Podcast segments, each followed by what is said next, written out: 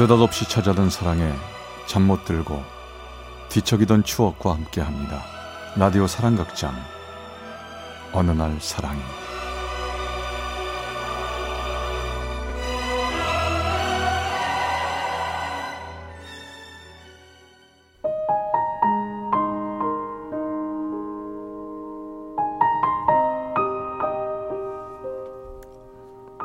사랑의 체험수기.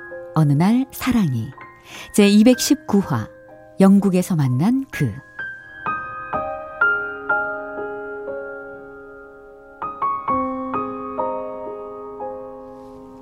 금요일마다 사랑의 체험 수기를 들으며 같이 울고 같이 감동하다. 문득 제 젊은 날 짧지만 열렬했고 가슴 아팠던 사랑이 떠올랐습니다. 그때는 1996년 제 나이 22살 때 일이었죠.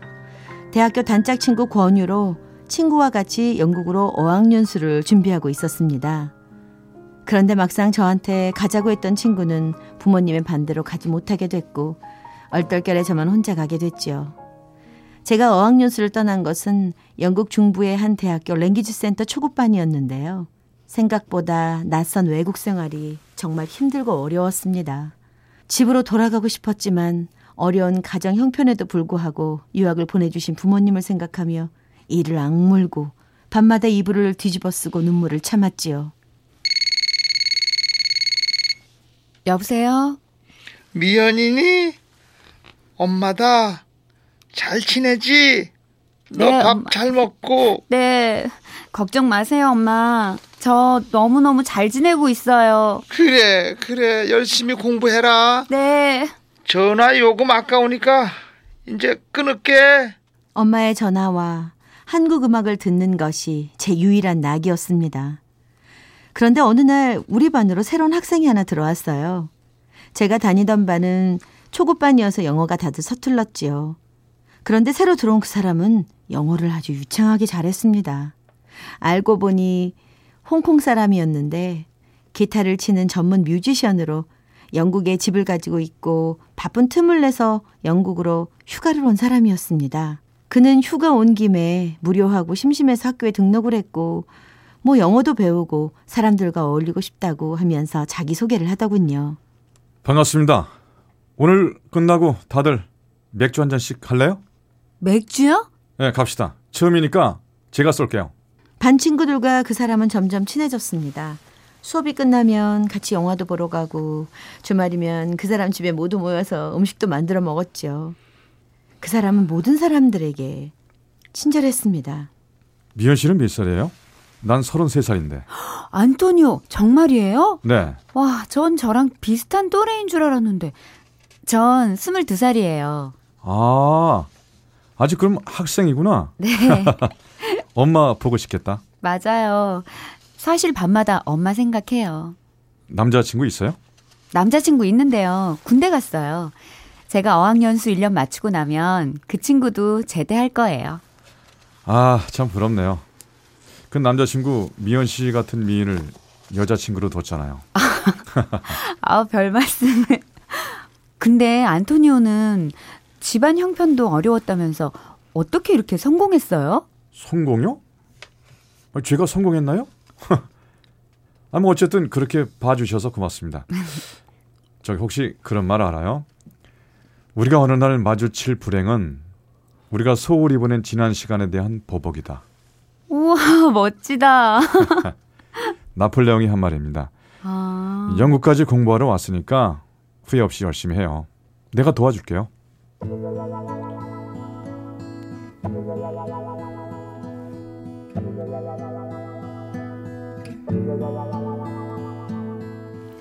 성공한 그 남자는 어딘지 멋이 있었어요.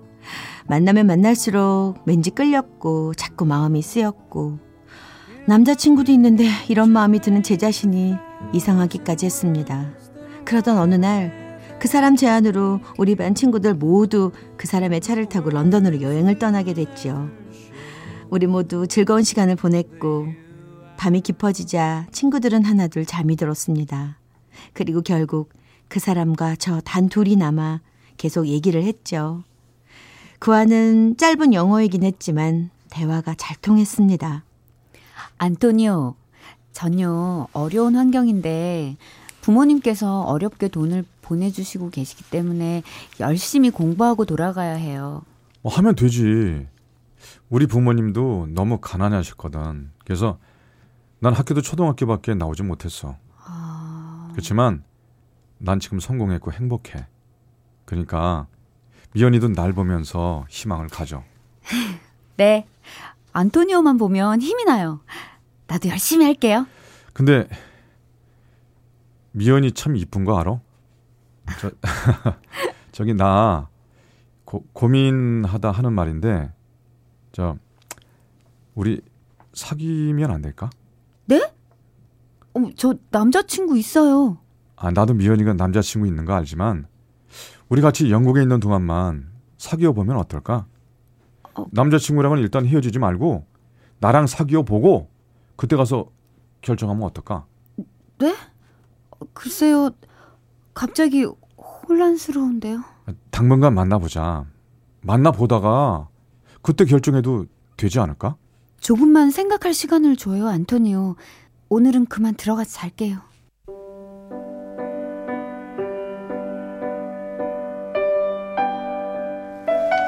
그 다음날부터 그 사람은 제 주변을 맴돌며 잘해줬습니다.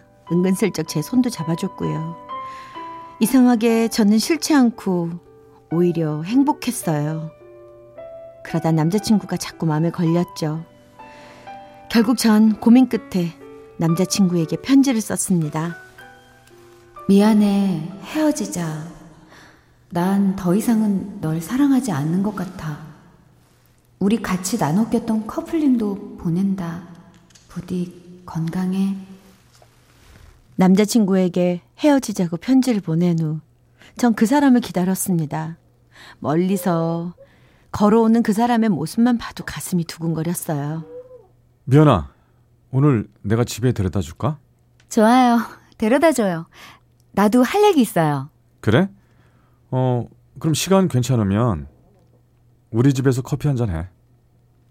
전 그 사람의 집에 가서 같이 커피를 마시면서 조심스럽게 말을 꺼냈습니다. 저기 남자친구한테 헤어지자고 편지 썼어요. 벌, 벌써? 너무 성급한 거 아니야? 그렇게 말하니까 좀 서운하네요.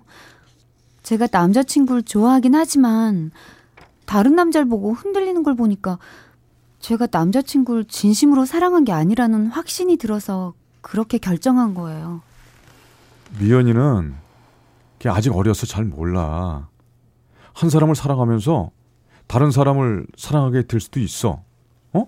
그리고 지금 우린 다른 환경, 다른 나라에 왔기 때문에 서로에게 끌릴 수도 있고. 그리고 다시 고국으로 돌아가면 또다시 남자친구에게 마음이 돌아갈 수도 있다고. 그냥 당분간 남자친구를 그 자리에 두고 나를 만나보고 결정해도 늦지 않아. 나 기다려줄 수 있어. 싫어요. 전 안토니오랑 사귀지 않더라도 다시 남자친구한테 가고 싶지 않아요. 제가 생각하는 진정한 사랑은 그런 게 아니란 말이에요.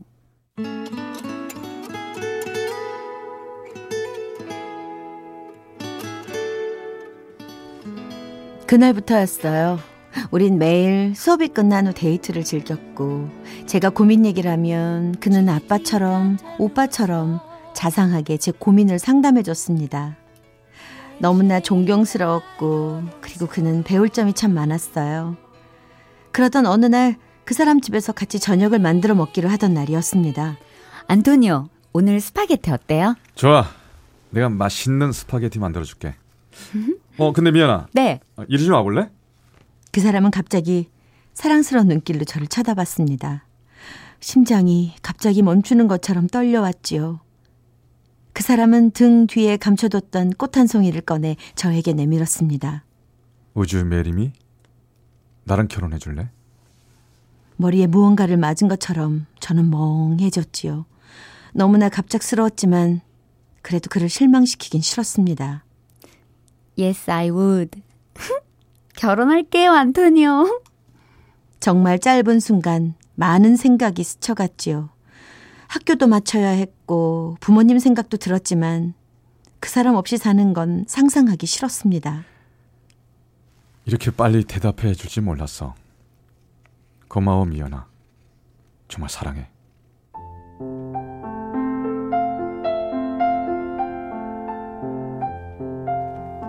그는 제게 키스를 해줬고 사랑한다고 말해줬어요. 그렇게 꿈 같은 나날이 하루하루 지나갔고 전 너무 행복했습니다. 그러나 또 한편으론 그가 휴가가 끝나 홍콩으로 되돌아갈까봐 걱정이 되기도 했지요. 그러던 어느 날 그 사람이 며칠 동안 학교에 나오질 않았습니다. 야, 미연, 너 그 소문 들었어? 안토니오가 홍콩으로 돌아갔대. 뭐라고? 갑자기 왜? 글쎄, 그건 모르지. 어? 너 정말 몰랐던 거야? 저는 너무도 놀라 그의 집 앞으로 뛰어가 초인종을 눌렀습니다. 그러나 아무리 눌러도 그 사람은 나오지 않았습니다. 제게 한마디 말도 없이 그가 떠났다는 사실이 도저히 믿겨지질 않았죠. 모든 것이 무너져 내리는 것 같았습니다. 하루는 그 사람 사랑이 거짓이었다는 생각에 괴로웠고 또 하루는 그럴 리 없다는 생각에 그를 찾아 헤매기도 했습니다. 그렇게 미친 듯 괴로워만 하던 어느 날 엄마야? 미연아, 나 안토니오야. 아니 갑자기 어떻게 된 거예요? 얼마나 걱정했는지 알아요? 왜 말도 없이 떠난 거예요? 아, 아버지가 갑자기 위독하시다는 연락을 받고 너한테 연락도 못하고 급하게 홍콩으로 돌아왔어. 안토니오 미연아, 너 사랑해. 그리고 미안해. 왜 그런 말을 해요? 우리 이제 못 보는 거예요? 저, 밥은 잘 먹지? 나 없다고 굶지 말고 밥 잘 먹고 공부 열심히 하고 잘 지내. 알았지?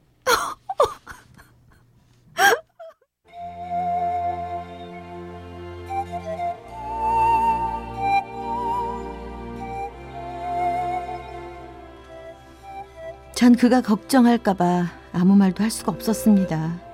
무슨 말이라도 더 했어야 했는데 그렇게 전화가 끊기고 나니 너무나 허무하고 서러웠지요.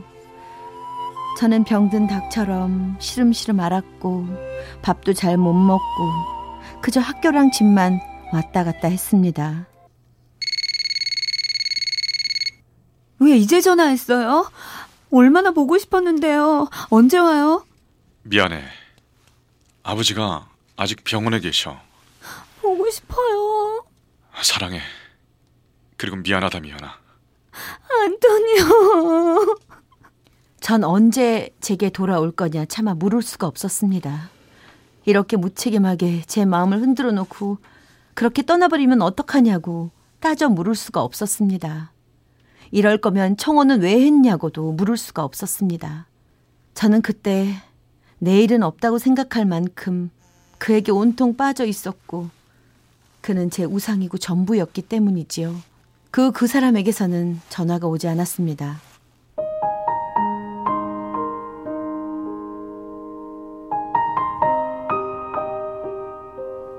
전 어학연수를 마치고 한국으로 돌아왔습니다. 한국에서 남은 대학생활 1년을 마치고 졸업을 하려고 하니 IMF가 터져버렸지요. 저희 아버지도 그 여파로 사업을 접으셨고 전 졸지에 가장이 되어 작은 회사에 다니며 일을 해야만 했습니다. 그리고 몇 년 후 헤어졌던 남자친구와 다시 만났지만 또 헤어지게 됐고 그리고 전 지금의 남편을 만나 행복하게 잘 살고 있습니다. 가끔 추억에 젖을 때면 안토니오 그 사람이 생각나요. 그의 아버지는 정말 편찮으셨던 건지 아직도 의문이지만 그래도 그것까지 의심하고 싶지는 않습니다. 그때 그는 저를 정말로 사랑했었고 저도 그를 불같이 사랑했었음을 의심하고 싶지는 않습니다. 많이 사랑했고 또 많이 아파했지만 그런 불같은 뜨거운 사랑이 제게도 있었다는 그 자체가 행복이고 감사할 뿐입니다.